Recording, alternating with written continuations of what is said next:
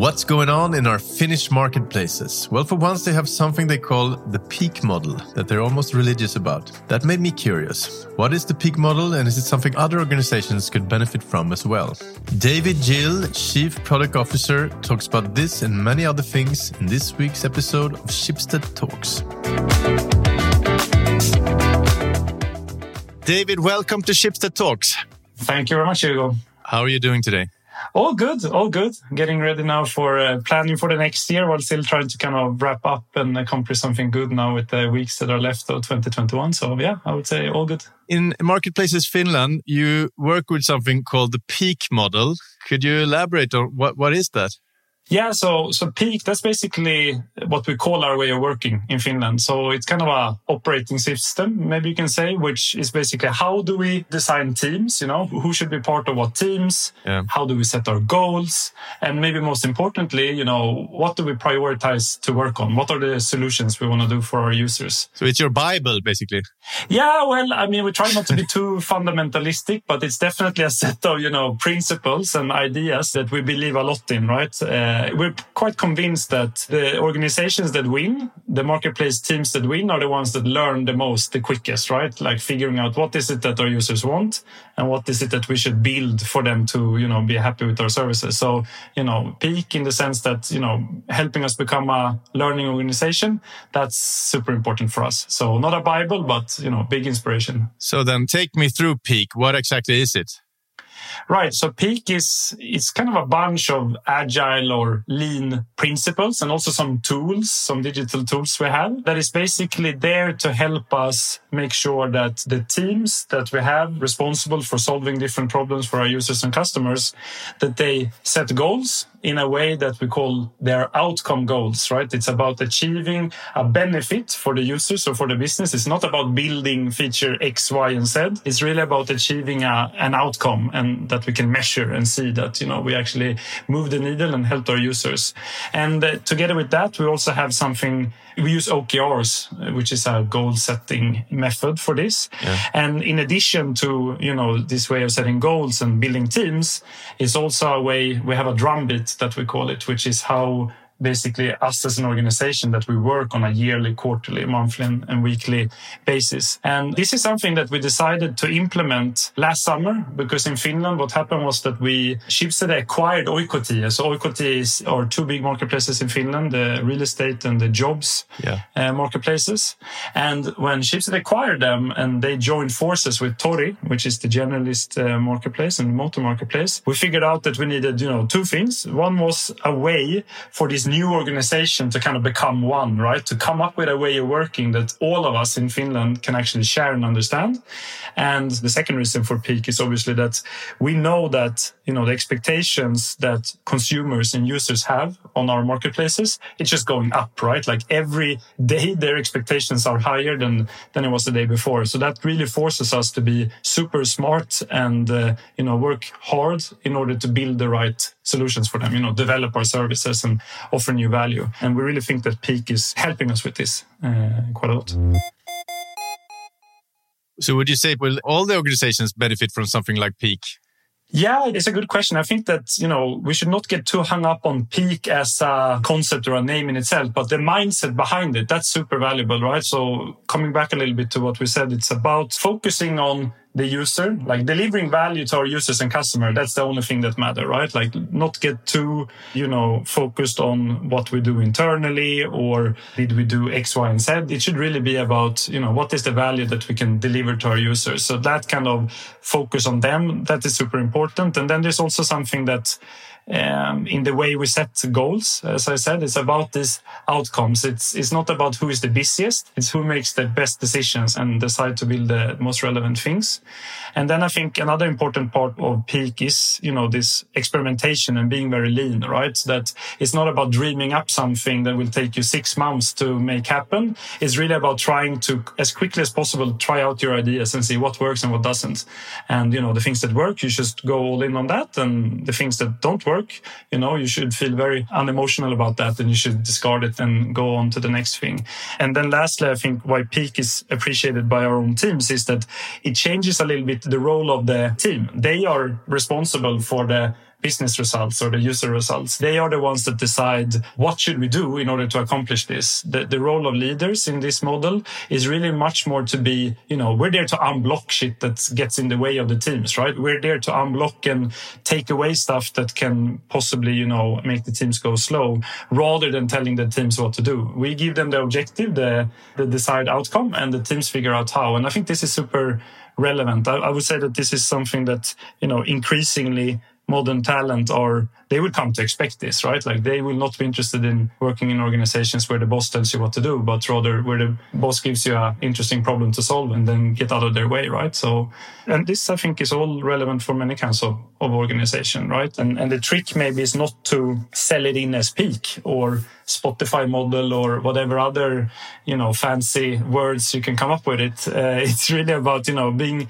So it's not a Coca-Cola recipe. It's not that you're not hiding. you can go in and you, anyone anyone can grasp it or, or, get it. Definitely, definitely. And actually, this is, I would say that uh, it's really like a hodgepodge or like a mix of good practices that has been kind of stolen from different places, especially around, uh, you know, from technology companies. And there's no secret, but uh, it, it's really about, you know, staying true to those principles about, you know, agile, self organization, user centricity, focusing a lot on data, outcomes instead of outputs and that stuff. That's where the the magic lies. Then you know if you want to call it peak or something else, or you know the tools and how you you know the details is irrelevant. There, I think it's important that any organization that wants to you know go in this agile direction. They need to be very clear on what are the problems that they are trying to solve, and they need to come up with something that works for them rather than you know copy pasting something that another company does. But but yeah, the underlying principles I think is very valid for probably any organization. It sounds very clever, and I like that part of giving people responsibility. It always makes employees grow, I think. But uh, um, what has the pandemic meant for your marketplaces? I mean, the peak model has it turned out well? It, it has. I mean, it's a work in progress, right? I, I, would say that this way of working was launched during. Well, actually, the Ships Schibsted Marketplaces Finland as an organization came together last summer after this acquisition of Oikotie by Schibsted. So basically what we had to do was, you know, bring together 200 people from two different organizations and basically trying to become one there, all while being remote, right? So we had to set a new strategy. We had to set new values. We had to set new ways of working, which is this peak model. We had to do all of this remotely. And I would say that, you know, the learning curve is, was steep. We're still kind of figuring this stuff out. But I would say that, you know, we're extremely proud of where we come now. Uh, we know a lot more about what works for us today than we did a year ago. But again, you know, in one year's time, we will have made other changes and we will have iterated and tweaked on this peak model because that's, that's kind of the, you, you must live as you preach, right? Just as we tell teams to be adaptive and experiment, so so must we in the company leadership, right? We need to experiment and adapt also with our ways of working. But it feels very good. It feels like a, a strength of the organization now to have this in place.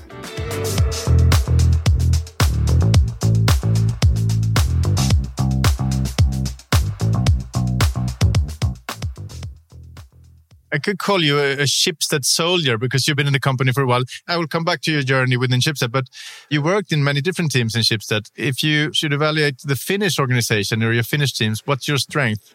Right. So the Finnish team is I mean, this is going to be a, this might sound a little bit like a cliche, right? But there is this saying in Finnish or this Finnish characteristic called sisu, Sisu is basically, you know, there's this notion of resilience or, you know, grit. Grit. It's like exactly, grit. Exactly. It's, a, it's the yeah. grit and, you know, making things happen even in the face of, you know, adversity. And, and there is something in there that, like I mentioned, that, you know, over the last year and a half, the changes that we've gone through as an organization, you know, basically creating Schibsted Marketplace of Finland, trying to do so many things at the same time, you know, setting the bar quite high for ourselves all while being a pretty small team, you know, responsible for four big marketplaces. Pulling this off in the way we've done with, you know, so many things on the table with so few people, that's, you know, extremely inspiring. And it makes me very, you know, optimistic about what we can accomplish going forward, right? If we could pull all this off working from home, you know, during the pandemic while we're getting things started, imagine what we can do, you know, when we're back together and, you know, with good uh, objectives to accomplish. Grinding, grinding everything with your exactly, sisu. Exactly. so, yeah, David, you're half Finn, half Swede, but I know your Finnish is not really what it should be. How do you communicate with your team? Yeah, exactly. So that's uh, should we call it an unfortunate anecdote? So I'm I'm born in Stockholm in Sweden to my Swedish father and my Finnish mother. Indeed, she didn't figure out that you know she didn't think that I would need to speak Finnish. You know, that was a small language in a country far, relatively far it away. was dead from, wrong. yeah, that was dead wrong because today, you know, fast forward a, a, few decades, and I'm married to a Finnish woman, and I work in a Finnish company. So, I'm, so she's, I'm sure she's wondering a little bit, uh, you know, what happened. And how do you communicate with your wife and with your team then? Yeah, no, so it's English. I, I must say that the Finnish organization, we, we take big pride in being a diverse organization, not only on paper, but English is the company language, and we we have a pretty international staff, which we're very proud of. And you know, we speak English, and uh, you know, there's some occasional Swedish and Spanish and Finnish as well. But yeah, the company language is English, and people are doing a real you know effort in in both you know making things work in this new company language. I mentioned earlier that you were a Schibsted soldier, and I really meant that. Could you tell me about your journey within Schibsted? Yeah, so I've been uh, I've been extremely fortunate, you know, matching with Schibsted back in the day. So I, I started in Schibsted in 2010 as a uh, data analyst in Finn. It was kind of a summer summer internship, and uh, you know I had no idea what I wanted to do with my life at that point. But uh, uh then I discovered this, you know, very Google-like company where people were super smart and cool, and they were building this exciting, uh, you know, cool as well. Okay. Yeah, no, but it was uh, you know there was turquoise colors and and you know yeah, yeah, yeah. smart smart people and you know informal and all that. So yeah, that was impressive. And since then, basically the year after I joined this Schibsted trainee program. I believe you had Karsten there on the podcast a few weeks ago, and and I, I joined this trainee program, and it was um, uh, it was a good journey. I, I, went from Stavanger to Stockholm to Helsinki, so I had this little uh, Nordic tour, and then I went to Mexico, Mexico City, to work for the um, the Mexican equivalent to Blocket or Tori or Finn, uh, which is called Segunda Mano. Yeah. So yeah, I was there for. Was that within Adevinta or within Schibsted then? So at this point, it was still Schibsted. Yeah, so this was Schibsted. Now that is uh, Segunda Mano is now part of the Adevinta portfolio marketplaces. But at that time, it was still Schibsted, and that was fantastic. You know, uh, I, I, went there for you know what was supposed to be six months as a trainee. Didn't know anything about Mexico, and ended up staying almost four years, and you know had one of the best times in my life there. Given your most important learnings from starting a marketplace in Mexico. I think uh, so. There's a personal learning, which is, of course, how much you grow as coming as a little Swedish kid to, to Mexico. You, you learn a lot about how things are quite different and a bit more complex and complicated, maybe, than it is in Scandinavia. So that was a big learning. And I also, you know, got made friends for life there. Uh, it was a very familiar working culture there. You know, that's something that I really valued and something that's really stood out is how close we were, you know, the, the colleagues in the Segunda Mano office. And, and, you know, we made worked together during the day, went out for dinners and drinks in the evening, and went on weekend trips uh, together. So it was a very familiar, close environment there. That was amazing. And then, of course, professionally, you learn a lot in terms of you know, growing up as a leader in that environment, you have to deal with people from a different culture. You have to deal with a much more complex market. The Mexican market is huge, much more fragmented than anything you would see in, at least in the Nordic countries.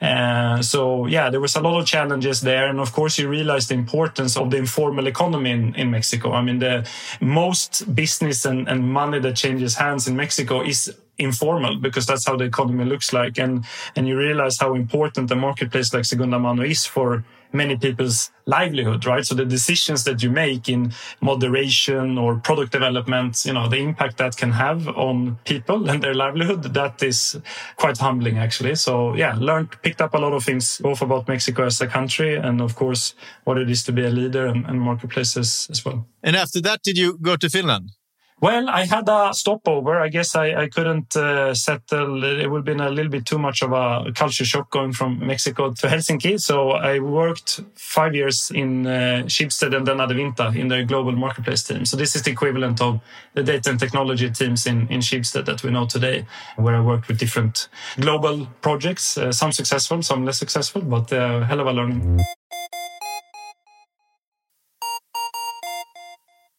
You mentioned your leadership earlier. If I asked your team about you as a leader, what, what would you wish that they say about you? Or what do you think they will say about you? Hopefully, it's more or less aligned, you know. But uh, I, I do try to seek out feedback, right? I think that's also part of this, you know, becoming a learning organization. It's also about you know seeking out feedback from others a lot. So I have done so, and well, I would say that the best thing I've heard that kind of uh, I cherish the most was somebody who said that I, you know, I bring some good energy to the table, and that energy is maybe like a mix of being optimistic while also having quite, you know, high ambitions. That kind of mix I hope if I can only, if I can kind of project that and show that at least, you know, once a week, I'm to feel proud of my own leadership. So yeah, the energy, optimism, high ambitions. That's what I would hope for, at least on a good day. On a good day. Outside of the office, then, David, what's your biggest passion? So I'm uh, well professionally. I'm I'm coming from product management, and product management is a lot about you know being curious, learning new stuff. So I've always loved traveling, you know, going around the world, which is also you know maybe reflected on my CV as well. So traveling has been quite an important you know energy source for me, where I spend my time and money when I'm not working. And other than that, you know, just learning and finding out new things if it's about technology or science, leadership, whatever. But I would say now that I had um, our daughter daughter was born just two months ago. Oh, congratulations. Uh, Salma. So uh, thank you very much. And so now I would say that the, the passion, I guess, would be diaper changes and, you know, burping. But uh, I love it. You can't really travel nowadays uh, anyway. So, so exactly. It's exactly. good that you mix to her. Exactly. A COVID baby for sure. Great, David. Thank you so much for coming to Schibsted Talks. Thank you very much, Hugo. It was a pleasure.